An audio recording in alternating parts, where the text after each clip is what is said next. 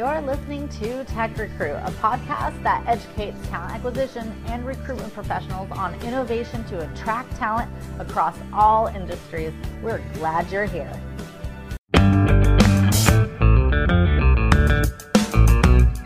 Welcome everybody to the Talent Analytics Show. My name is Stacy Broadwell. I will be your host. Today we are joined by Anthony Ferreras. He is the Director of People Analytics for Nordstrom. So very excited to have you. Welcome to the show. Thanks. Happy to be here.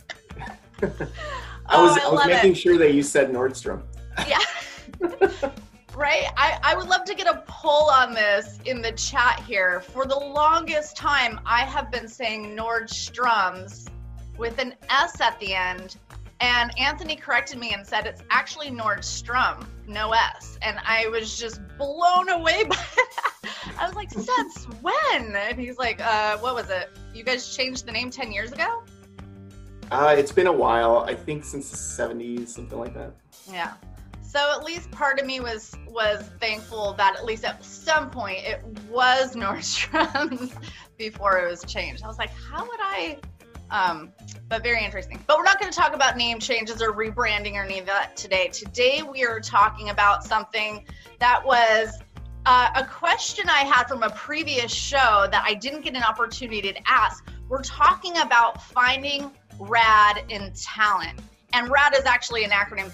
Anthony, why don't you tell us a little bit about what that means? Yeah, yeah. So this is actually a, a passion area that I had been looking into for, for a while and very applicable to all the different companies that uh, I've been working for. But one of the, the things that uh, I've been um, interested in is why do some people, some high performers, survive through complex times, complex, volatile times like, for example, the year 2020, and some don't? And really quick synopsis of what we'll what we'll see in my talk is, you know, the three characteristics that I found through my work are they're resilient, uh, they're adaptable, and they have drive. Um, and I can talk. I'm gonna, I'm gonna talk a little bit more about what that means in a bit. So excited for this talk. I, I think it's an extremely interesting topic. And you know, when we first were speaking about this topic, I, I don't know why it escaped me, but this whole uh, transition of dealing with the whole COVID um, experience for everybody affects everybody in completely different ways. And if anybody's ever read the book, The Tipping Point, I think there's the, a lot of analogies in here where there's uh, one scenario and two different people will deal with that situation in extremely different ways. And resiliency just being how you're able to deal with really troublesome, difficult times in your life, and if you can power through those. So, um, so excited about this show. I'll go ahead and turn it over to you, Anthony. Great. Uh, let me share my screen.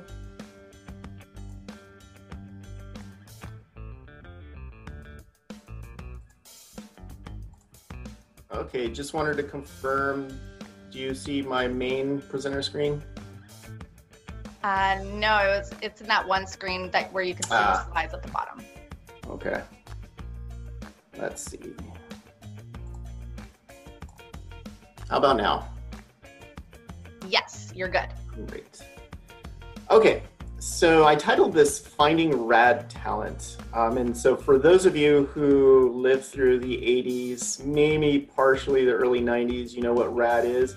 I mean, I'm using it in more ways than, than one here, but I already described what the acronym is. And I think it's a really important thing to think about these days in identifying rad people along with the critical skills and tool sets that they need to get the job done. Um, really important during complex times, really important during any time, and it is across uh, different industries as well. So let me start a little bit about myself. I'm not going to spend too much time here, but um, I started out my career through graduate school and a little bit after as a consultant in a small boutique consulting firm uh, based in San Francisco, which um, it no longer exists. San Francisco still exists, but the consulting firm doesn't. Um, then moved on to CHLA, which is uh, Children's Hospital Los Angeles. Uh, then DirecTV, which is a satellite TV company uh, based in um, around LA, Los Angeles. Oh yeah, that's in South Bay. What's that? South Bay, Los Angeles. Yes, DirecTV. That's right. Uh, and then Symantec, which is cyber or was cybersecurity and data security. Uh, it has since been broken up. A piece went to some other company who acquired, it and then uh, the rest of it remained as uh, Norton LifeLock. And now at Nordstrom, which is, as you know, a chain of uh, luxury clothing retailer across the, the US, Canada, and online. My training is in industrial psychology, um, which I like to say is the original data scientist in HR before uh, data science was, you know, really a popular term. And then if you've worked with me often or in the past, you've probably heard me say data driven doesn't mean more data, it means the right data. And I think I say that way too often, and um, I'm not sure if if I'm getting some if people get annoyed with me with, uh, with all the times that I, I say that, but it is true. Um, oftentimes when we when we think about being data driven in our work, we think about well, let's look at all the data or let's look at more data. But that's not really the way to be data driven. The way to be data driven is to identify the right data to answer your your question. So let me start um, this with a little story about a friend that I grew up with um, through high school, through junior high, through high school. And it's kind of an interesting, has an interesting kind of twist to the end that fits exactly the way that we needed to for this particular story and this particular topic. So someone I knew growing up, growing up was someone who was incredibly inspiring to me, really motivated me to be, you know, my best throughout my younger years. And this person, after high school, we both went to university after um, high school, and you know, I went the traditional route where I um, started and finished my bachelor's degree in four years, about four years, and then went off to graduate school silly me because my friend, in a matter of three years after high school, graduated from university with a bachelor's and master's in computer science. Went off to um, work for a tech company as a software engineer. And while I was in school, bought his first house during that time. So I was very, very jealous of what he was doing in his life, but I was really proud to have him as a friend. And I stayed in contact with him for a long time. And every time I talked to him, he always had a demeanor, like this happy demeanor, very driven, uh, very prideful in what he's been doing.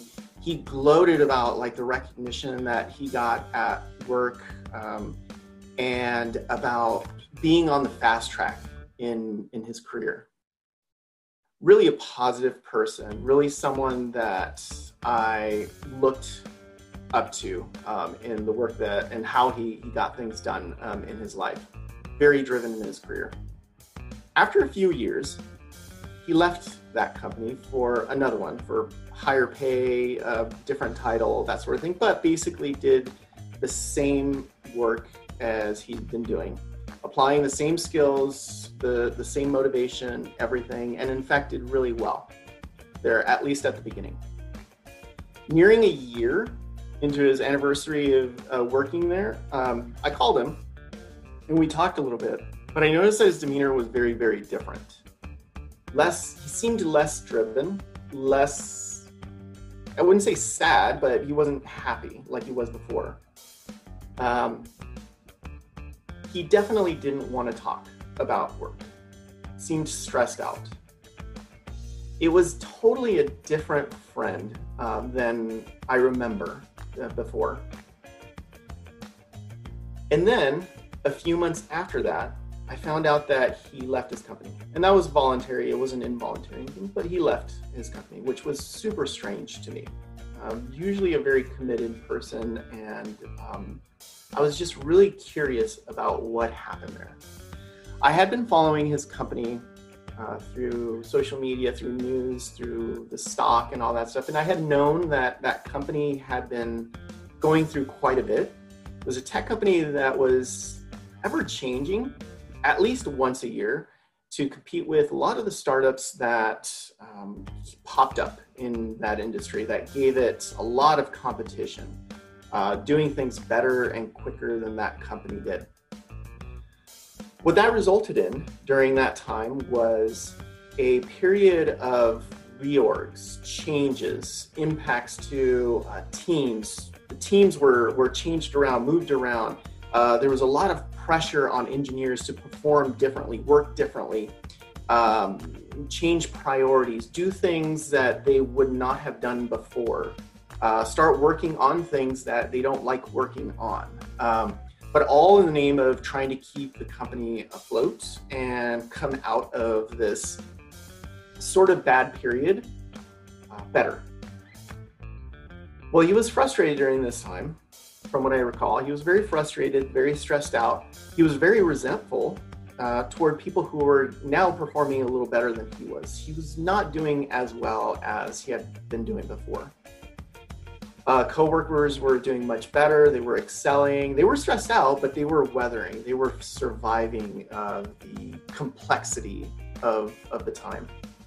When it was all over, my friend was relegated to a less prestigious engineering team. He was in a very uh, prestigious R&D team um, when when he started, but then was relegated to a lower or a less prestigious team.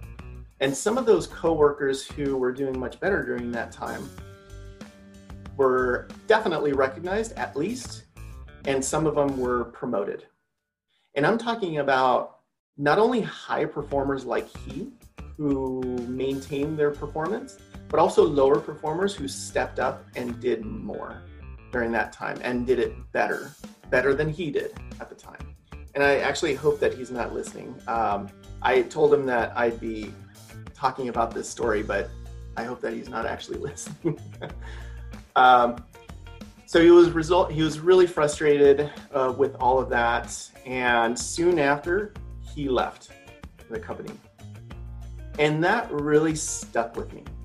I was blown away. This person who I admired so much basically um, fell, fell from you know that that top that he was, that pedestal that he was on for quite some time. And, you know, through my career, I noticed that that is not something that's isolated.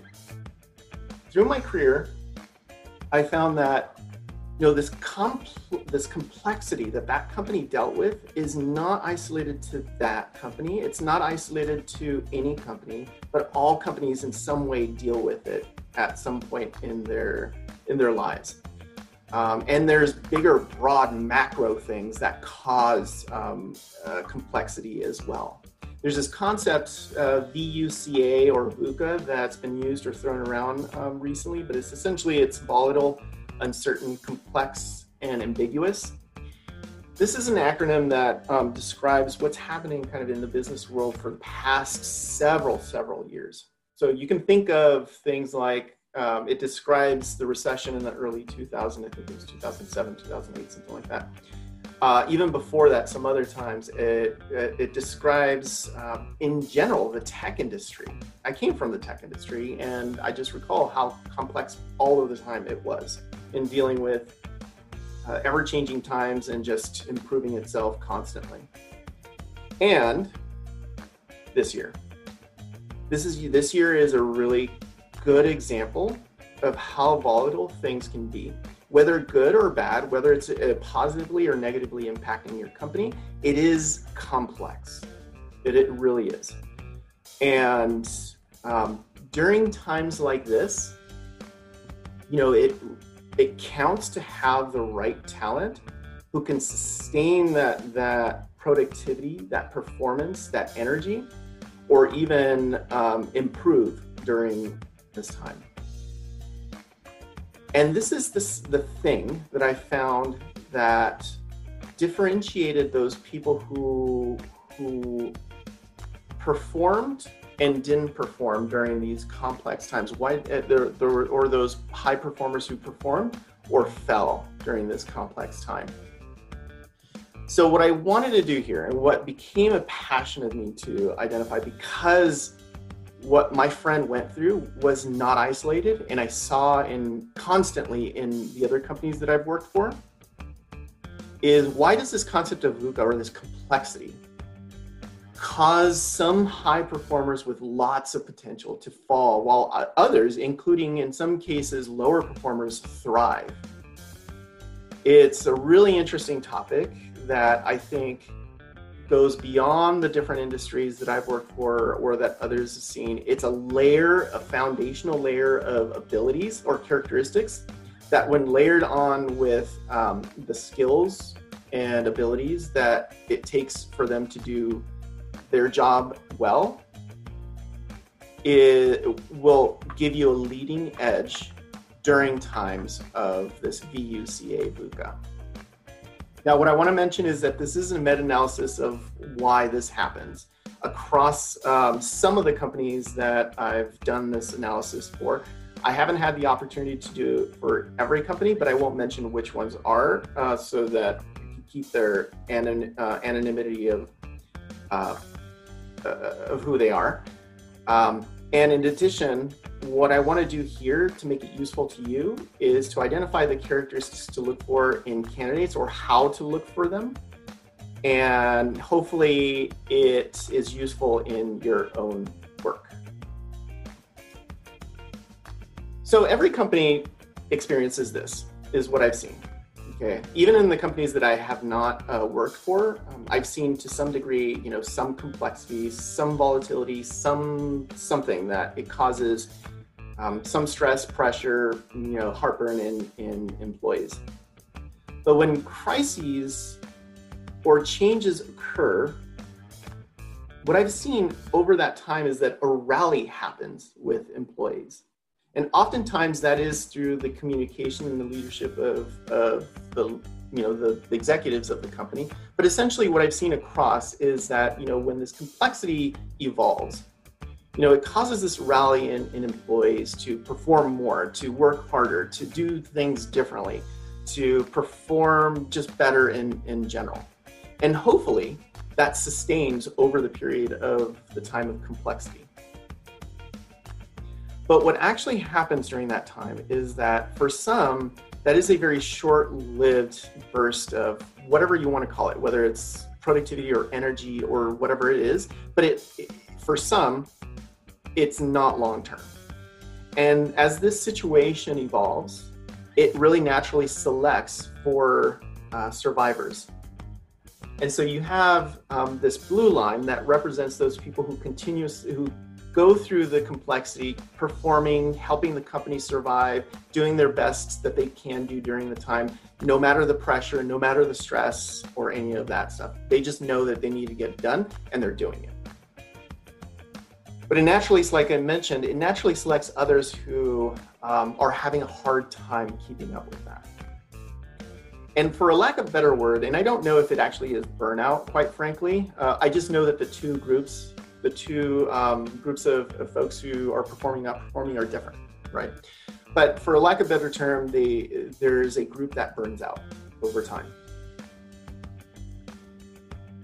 And what I've seen is, again, this is a meta analysis, this is kind of an average across different companies that I've worked for, is that roughly around 30% of the high performers during a time like this of sustained complexity over time end up becoming average or lower performers by the end of, of that situation. 50% of them leave voluntarily within a year, even after um, the complexity kind of goes away. Um, they end up leaving. And then nearly all of the new lower performers, so those people who might have been average or high performers before, but through the complexity have become lower performers, uh, and have stayed for some reason, eventually leave involuntarily. And the way that we assessed um, performance was through different, uh, various ways, but you know, performance reviews, performance management things, um, through productivity software, that sort of thing. But that's how we we got that information. Interestingly, for me, was that survivors were equally distributed among the performer types who, you know, whether they were high to low to average performers before the whole thing started, those people, it was roughly an equal amount of those people were ended ended up being those who survived towards the end and performed, continued to perform well or better over time. And that's that second point is many of those who were lesser of, of a higher performer uh, eventually elevated in their um, performance reviews to be better or perform better, be better performers. So I thought this is this is really interesting. I would have thought that high performers would have had the school the the tool set abilities and skills to weather and continue to perform at um, at a high level. But that wasn't true. You know, and some of them left. And that's really costly. You know, to have someone on staff to be a higher performer who provides a lot of great value to the team to then eventually um, downgrade in performance is very costly to the organization. And then what do you do after that? What I had mentioned before is that through some some data work in profiling those people who are different, those who actually survived, whether they were high performers or not, um, had very similar characteristics. They were resilient, they were adaptable, and they were driven. And what I mentioned before is that not just driven for their own career growth, but also driven to help the company succeed. And that's an interesting distinct, uh, uh, distinction because those who were driven, or what we found to be driven solely by their career journey, were part of that red line of, of burning out. Kind of an interesting thing that we found there. The way that we discovered this was we found that there were some specific teams that were doing better than others.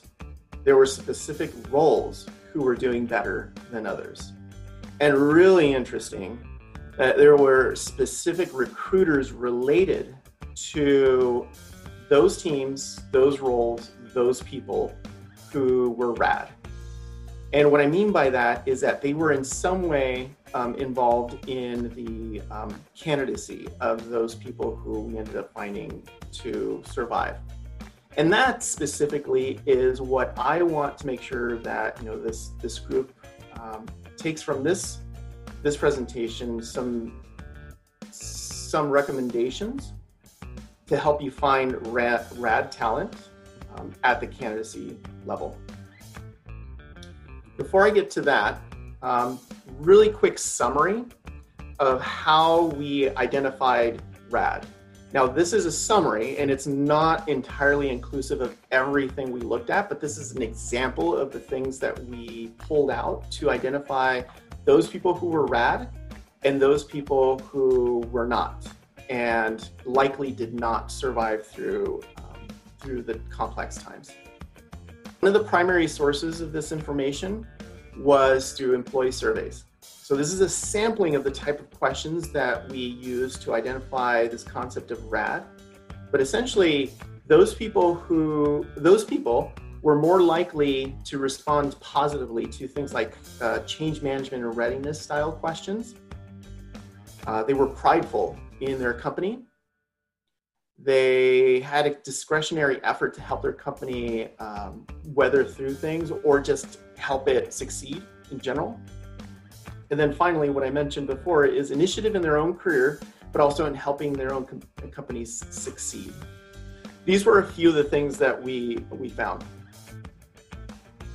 The next thing is to try to track kind of over a long time of how that energy, productivity, and positivity um, fluctuated, we looked at ambient data. And this is like unstructured data that already out there in um, in your systems and it's all unstructured it's like text um, information uh, that needs to be analyzed to identify just sentiment over time, mood over time, energy, and some of the different themes that are talked about during um, all different times uh, throughout the year, but especially when you're interested in identifying how your people are doing and weathering through complex times. It's really important to um, track how they're doing so that you know how to help them during that time.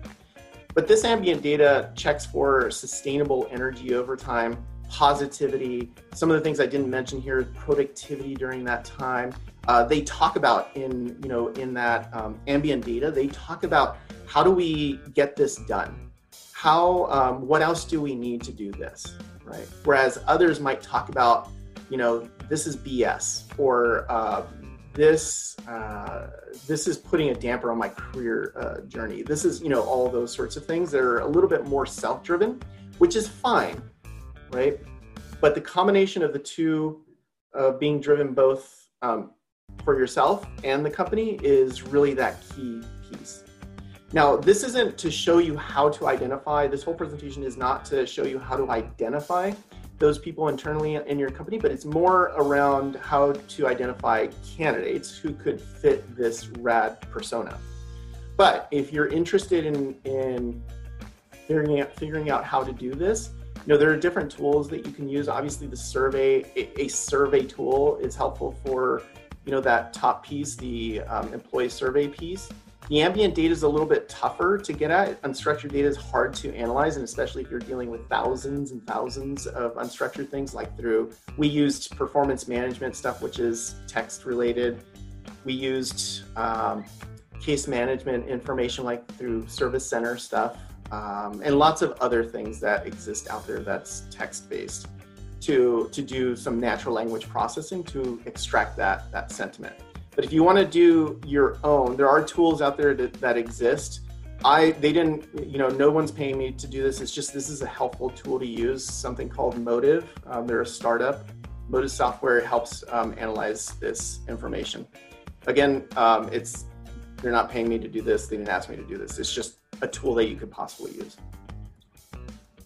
And um, the real interesting part was that they were more likely to have been asked certain questions in their job candidacy by the manager or the recruiter. And here's an example of some of the things that um, they were asking. This is not comprehensive. It's not everything that um, you could possibly ask, and you might even word these a little differently. But the main thing is what comes after these example questions is what do you look for in their answers? So some of the examples, excuse me. Some of the example questions include things like, tell me about a time when you had to deal with a large change that impacted your work and process. Tell me about a time when you had to shift your priorities from longer, for longer than expected to deal with another urgent need. How did you manage the shift? What came of the former priority? Another one is a common question that we often ask as hiring managers or recruiters is where do you see yourself in the next three years? The difference, though, is in the response in what you look for in some of these questions or the responses to these questions. Look for adaptability to change, you know, like adjusting their own processes, adapting work output to meet new needs, minimal complaining um, from that. And that's often very subtle uh, resilient to burnout, things like focus, eyes at the end of the at the end of the tunnel, uh, energy while telling the story, uh, or passion. Uh, driven for self and company, learning it, using it as like a learning opportunity, taking initiative, language around helping the company. Those are really important things to look for. So whatever the question is related to these, what's helpful is looking for these particular types of responses, these these signs that um, could help you identify those rad people on top of again cannot stress how important you know those those different skills to actually do the job are but on top of of that so how has this helped um, in my experience well you know still look for, like I mentioned, still look for those skills or potentials to do the job. That's super important, right? But layer that piece around RAD. Look for those signs, those characteristics through your questions. And that combined with being able to get the job done is, is, a, is a combination for sustainable productivity, sustainable performance, sustainable energy. I found that 86% uh, remained higher performers or high performers. 25% of low to average uh, performers became higher performers. And they had much lower turnover rate. And the reason why I say much lower as, as opposed uh, as opposed to a specific number is because that honestly depends on the industry. But um, there were improvements in turnover rates, both voluntary and involuntary, which should tell us that uh, lower involuntary probably means um, that uh, performance might not have been an issue. Okay. Thank you, everyone. Um, I have my QR code there if you want to connect with me on LinkedIn. Some of these things I wasn't very specific on um, some of the questions that we asked, like in surveys or anything like that. That was the purpose of this particular talk. But if you're curious, you can message me on LinkedIn and I can give you an example or sample of, of what those were and any other specific questions that aren't asked here. I, I have some questions. Oh, yeah. Where, where are we at on time? Oh, good. We have some time. Do you want to? Uh, well, we'll give them a moment to take that screen share, that shot. Um, I thought this was such an interesting topic and um, so timely too. I, I guess I'd be curious if they're in using this um, uh, would you call it a philosophy, a theory, um, um, a process, a method? have you put it into play recently? And have there been any um, changes made on your own staff um, from from these from the results that you've you've put together in the data? I'll uh, I'll talk specifically about my own uh, team only because if I talk about broader company, then that kind of loses a little bit of the anonymity of the companies that I've done this sure. for. Yeah. Um, but yeah, these are sometimes honestly sometimes i forget that i need to do this because there are times where i go long periods of time where i can't i don't hire and it's just not something that is drilled into every single interview that um, or every uh, rec that that I hire for. But um, when given the when given the opportunity, uh, or when I remember, you know, it's something that I continuously find helps me um, get or sustain the right talent. I also didn't even mention because this was based on um, kind of the simpler, or not the simpler, but the easier side of getting to rad talent, which is through the candidacy um, phase, there's also the concept of being able to train or provide tools around this. Um, I haven't gone through, you know, the assessment of whether this is more of a personality trait or if it's something that can actually be trained or skill sets that can be trained in someone. Um, I mean, I think some of it can be trained, but there are some tools that your team. There's um, some things that even like your um, talent development teams can put in place to help managers um, help their employees go through these complex times. And quite frankly, a lot of it boils down to better communication. You know, I feel like there has, in so many of the conversations I've had, either with employees or partners, when you're faced with a obstacle in your business. And, and in you know being an entrepreneur you, you come across those a lot. And and you know in any company you do as well. Um, and when you're turning to your team and presenting these obstacles it's those that say point out the problems with it versus those who point out the solutions And that I think right there is a personality trait because it's those who are always thinking, well, this is how we can solve it. And then there's those who just get stuck in the how and how I can point out why it's a problem.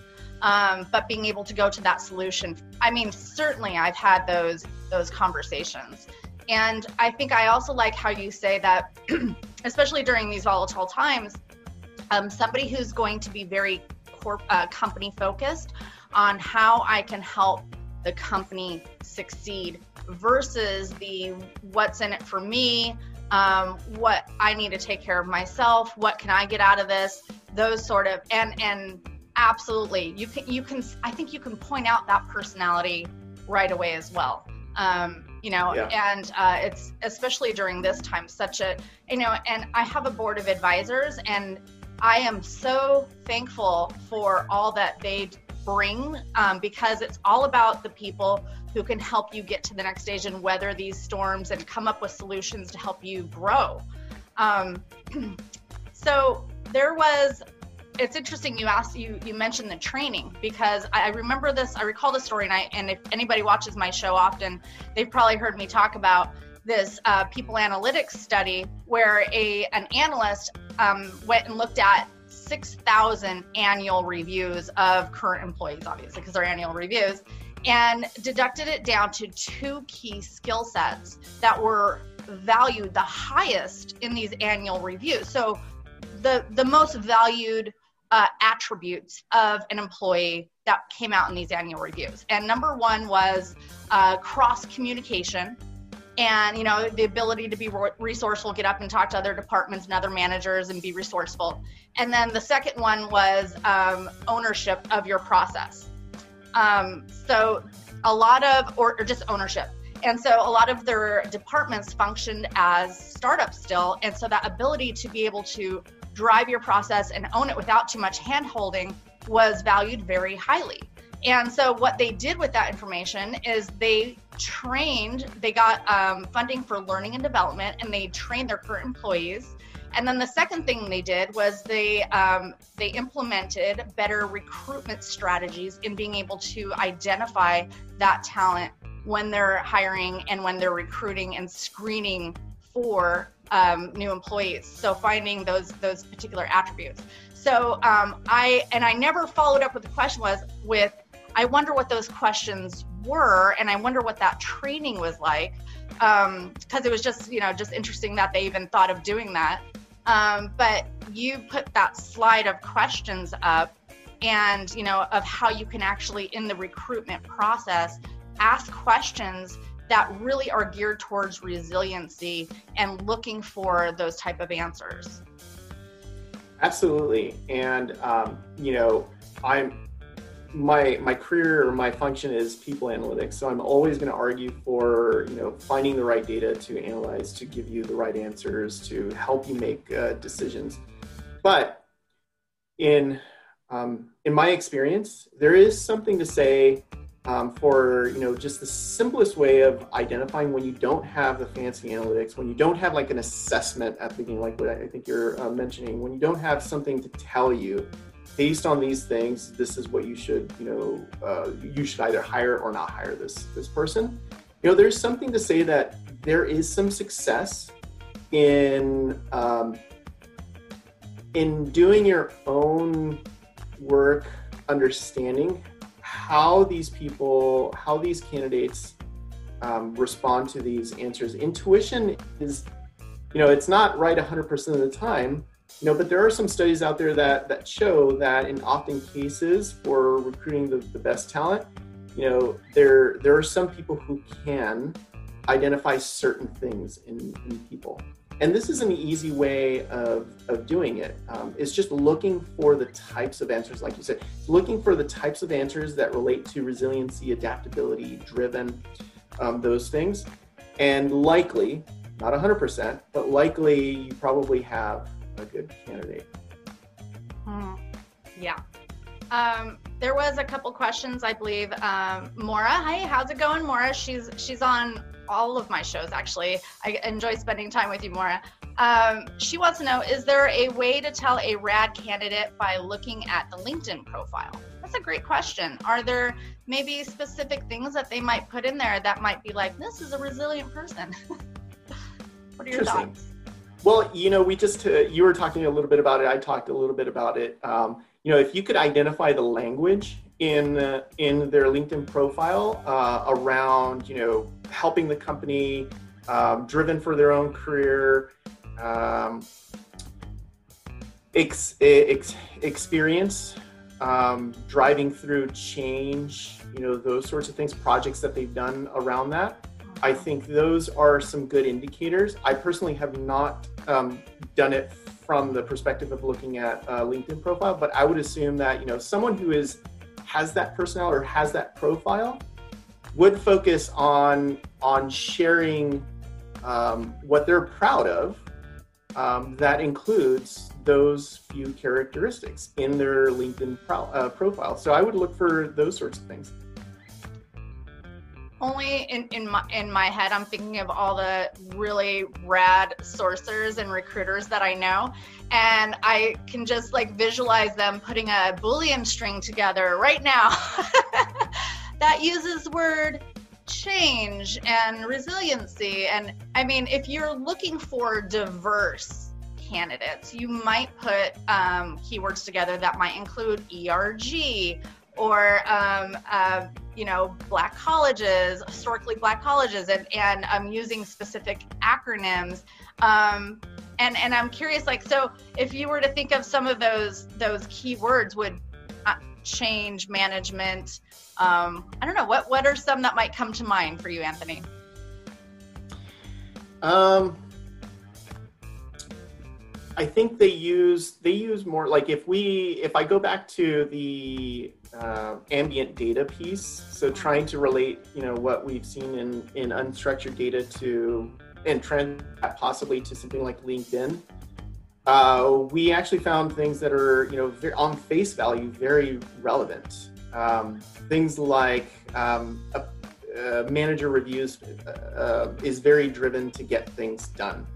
Um, does sees sees their projects through to to the end. Um, initiative, um, you know, things like that. I've seen pop up through that that kind of passive listening, passive type of ambient data analysis that helps identify uh, those pieces. Um, change is is a good one that you mentioned, I think, as as well, um, and dealing with change really good um, examples of that. Transformation, maybe. Yeah, yeah, yeah. Um, yeah. I oh, talking about um, language around specifically about you know um, you know helping their company. Yeah. I um I'm I wanted to dive into a little bit about the ambient data because I've never heard it called ambient data and I think that's a great term for it because um, it's real okay. So when um, I think I think of network analysis, right, um, and and that sort of thing, where yeah. companies can look um, uh, specifically, they can look at uh, risk factors for um, current employees, such as they might look at if traditionally you were answering emails first thing in the morning and you're communicating with you know xyz person to suddenly three months in you start to get a little complacent or bored and you're answering your emails instead really late at night. Um, the cadence has fallen. Um, you know, while companies maybe aren't looking at looking at your emails, they can see the the trend of when you're replying and, and that sort of thing. And that's something that companies actually do look at for flight risks. And is that an example of the ambient data that you're referring to? Yeah, absolutely. That's a great example of it.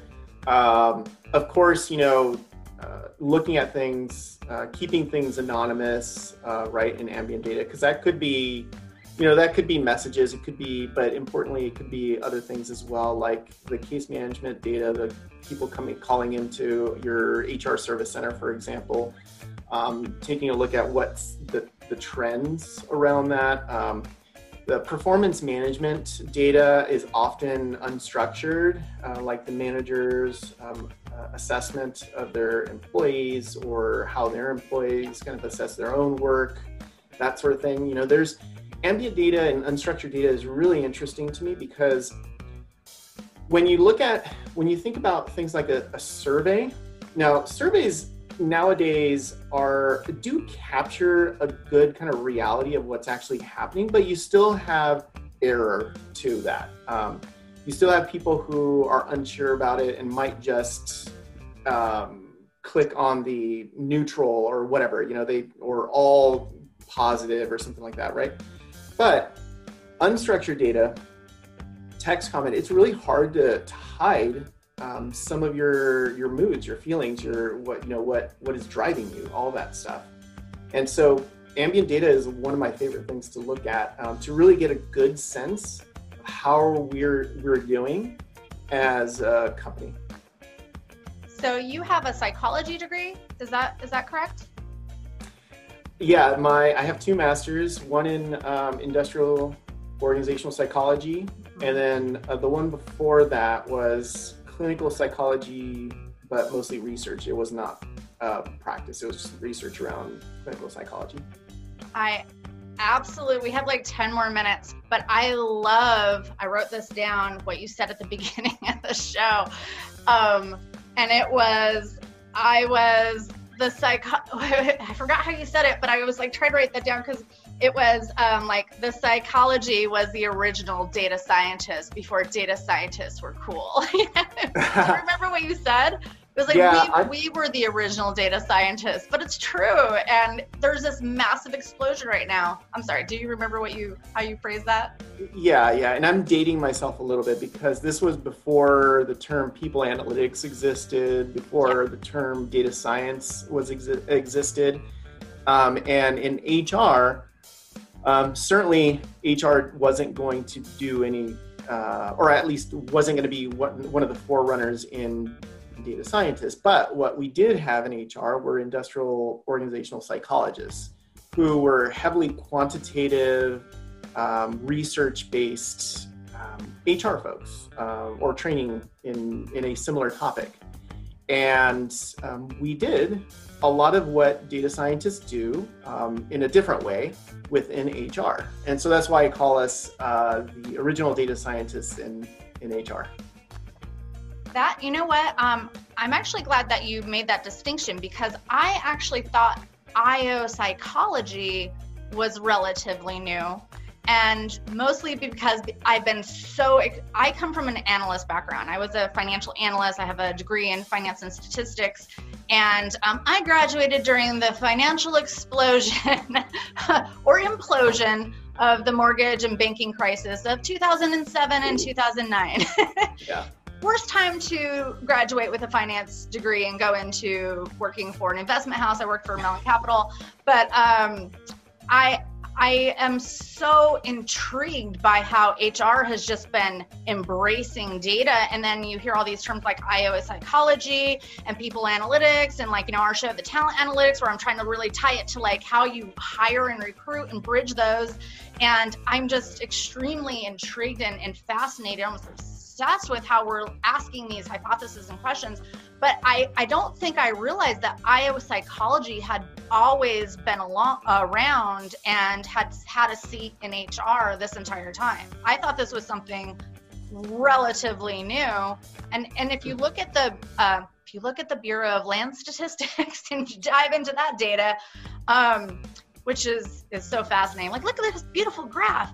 Um, they, they come up with such interesting things. I like lose myself. Anyways, uh, there was this uh, chart, and it was I think it was like last month. They came up they come up with projections for careers. IO psychology. Anthony was like number one with 27% growth projection. And I think it was even more than like data science or something in the next like three to five years, like by 2027 cool. or something like that. You know, like that was, it was like, psh, that field right there is blowing up. And maybe yeah. it's the marketing of the people analytics and and uh, that sort of thing that is maybe help driving it. Yeah, it might be. It might be. We we definitely have embraced it over the last uh, few years. Uh, but yeah, you're right. IO psychology has been around for a very long time, but always kind of it, always seemed like to be in kind of the the shadows, uh, but always we have a lot of people out there doing uh, this work and HR in general. Um, yeah, I've been seeing a lot of groups popping up in the people analytics, and um, there it's a very like close knit group. And it's interesting. I what I found with uh, people analytics professionals is they often sometimes can't seem to tie it back to recruiting. And I feel like it's mm. so completely interrelated. And I'll have conversations with um, people analytics professionals, and they're like, I don't know how this ties to hiring or recruiting. And I'm like, well, what? Like, that seems to me like such a miss right there that almost I feel like it needs education, right? And that's like, I feel like a, a breakdown, um, unless I'm missing something, because I can understand how they're like evaluating employment data or something. But unless like those, I feel they are tied back to like we were talking about today, recruiting and screening um, your your you know your potential employees then and then bringing them into the organization so you can then evaluate them i mean it's got to be a full loop, right? I don't know. Has that been your experience or no? Absolutely. Um, so I think as people analytics grows and evolves, uh, we're getting better at it. The the brand of analytics or people analytics in particular that, that I subscribe to um, and that you know I strategize around is more holistic. Um, and that's another kind of word that I use quite frequently. Is I'm not um, I don't think it's useful to answer a talent acquisition or recruiting question solely based on recruiting or talent acquisition um, data. Yeah, I don't think it's useful to answer a uh, a retention style question only looking at things like um, uh, money or compensation, uh, the turnover numbers, or things like that. I don't think it's useful to look at that. It's helpful to understand what's happening, but to get a good answer and to answer those pressing questions like how do we improve diversity in our company? How do we improve uh, productivity? How do we have sustainable productivity through complexity? All that stuff it's more holistic than that. So when somebody comes to me with like a narrow question focusing on like recruiting, I always ask to try to broaden that. Um, and even if it's not broadening that, um, it's more along the lines of how do we answer it in a way that helps support that particular topic. So if somebody's asking me how do we hire more um, more rad people, I'll ask why do you need to hire more rad people? Um, what, what's happening with the ones that are here, right? Um, and beyond that, right? How do we answer it from all different angles, including recruiting? So I see there are these two other areas of data and people analytics, and and uh, we got maybe one, two more minutes. Um, that I feel like you guys are all running neck and neck, and, and I'm looking to see how it's going to merge together. Number one, obviously, the people analytic, analytics looking at employee data in the HRIS and like you know the multiple like the the um, network analysis um, and the, that type of data, maybe even external data and seeing how you compare people analytics. And then the talent intelligence, right? So we're looking at external competitive data and that really applying to um, recruitment and talent acquisition along every angle of the funnel or at every level of the funnel from top to bottom and how we can elevate each of those areas with competitive analysis with um, with intelligence of our talent pool and a potential talent pool and then and then the third one um, it is talent attraction and talent attraction is not just employer branding, it's recruitment marketing, it's employer branding, it's onboarding where they have this really warm welcome. They feel included. It's this like welcoming thing. And then like getting them set in once they're an employee into maybe it's employee resource resource groups or helping them feel included in that company, right? And that full cycle. How are all these teams, these different talent attraction, talent intelligence, people analytics eventually are going to have to be able to share, centralize all this data, and come together. Because um, it's three different areas, almost kind of doing interlaying the same sort of function. Any thoughts on that?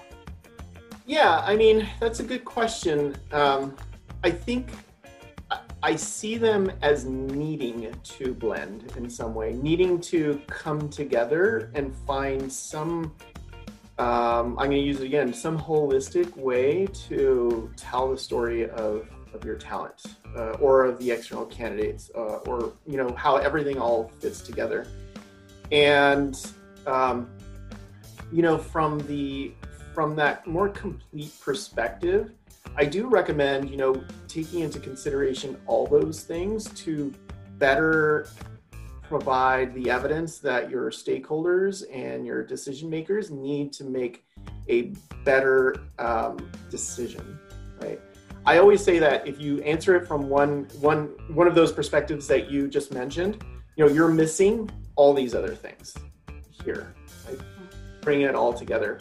Um, I I would prefer to bring in all those things, even from the perspective of external research, to bring in. Sorry. I, I, agree with you. I mean, I guess that's just budget, right, and what your goals are. Certainly. Yeah. Yeah. Um, well, we are at the top of the hour. Anthony, thank you so much for this um, this talk. It has been super um, interesting. If anybody would like to get hold of you, how can they do that? Uh, through LinkedIn. Uh, so I flashed the the scan me thing. Uh, let me. Yeah, if you want to share that again. Do that one more time. But through LinkedIn, you can message me there, um, ask any additional questions that you might have uh, missed, and happy to happy to get connected. It's the spelling of the name, the last name, Anthony, obviously, but the Ferreras, F E R R E R A S. Um, it's a double R here. yeah, F E R R E R A S. All right, wonderful. Well, thank you so much for your time today. I really appreciate it. And we'll see everybody next week, uh, Wednesday, um, every Wednesday for the Talent Analytics Show. And starting next week, we're moving back one hour to 10 um, a.m. Pacific time just to accommodate children going back to school and what have you. So we really appreciate if you will um, uh, see us then. Everybody have a great week, and we'll see you next time. Bye. Thank you.